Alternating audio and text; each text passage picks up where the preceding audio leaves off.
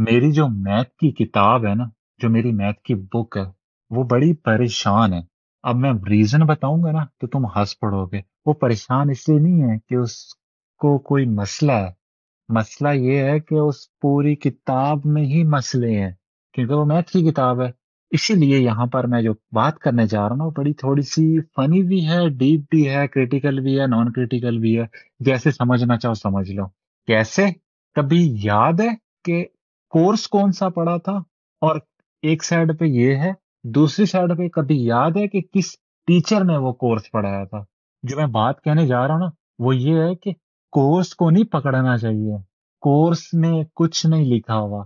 جو ٹیچر ہے نا، وہ جو ایکسپیرئنس ہے، جو لے کر آ رہا ہے، اس سے جو وہ کورس پڑھا رہا ہے، وہ اصل منجن ہے، وہ اصل لڈو ہے، وہ اصل گولڈ ہے، جو ہمیں اینڈ تک اپنی زندگی میں نا ہیلپ کرتا ہے۔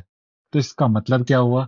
کہ ہمیں کورس کو نہیں فوکس کرنا چاہیے، ہمیں ٹیچر پہ فوکس کرنا چاہیے جو وہ کورس پڑھائے گا۔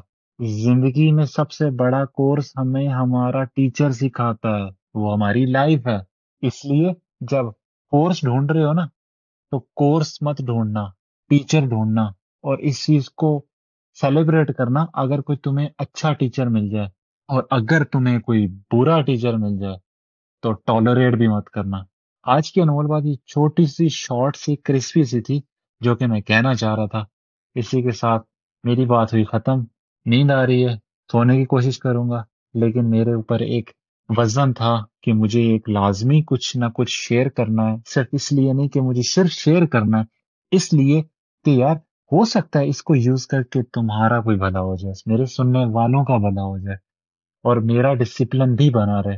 اسی کے ساتھ میں آپ سے اجازت چاہتا ہوں۔ ملتے ہیں کل کی انمول بات میں۔ تب تک کے لیے اپنا ڈھیر سارا خیال رکھنا اور اسمائل برقرار رکھنا۔ Take care